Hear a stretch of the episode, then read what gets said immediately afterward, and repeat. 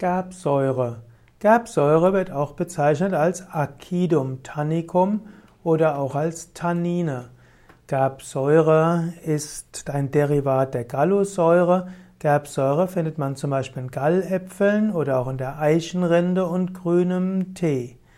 Gerbsäure reagiert im Dünndarm mit der Schleimhaut und wird so in den unteren Darmabschnitten unwirksam.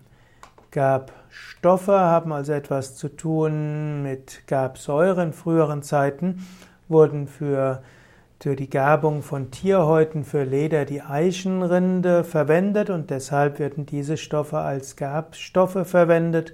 Und wenn es eben eine Säure war, dann ist es die Gerbsäure.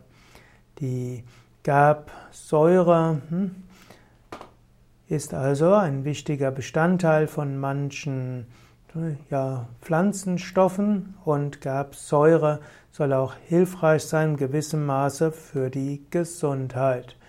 Gerbsäure hat zum, es gibt es bis zu 12% Anteil im Tee.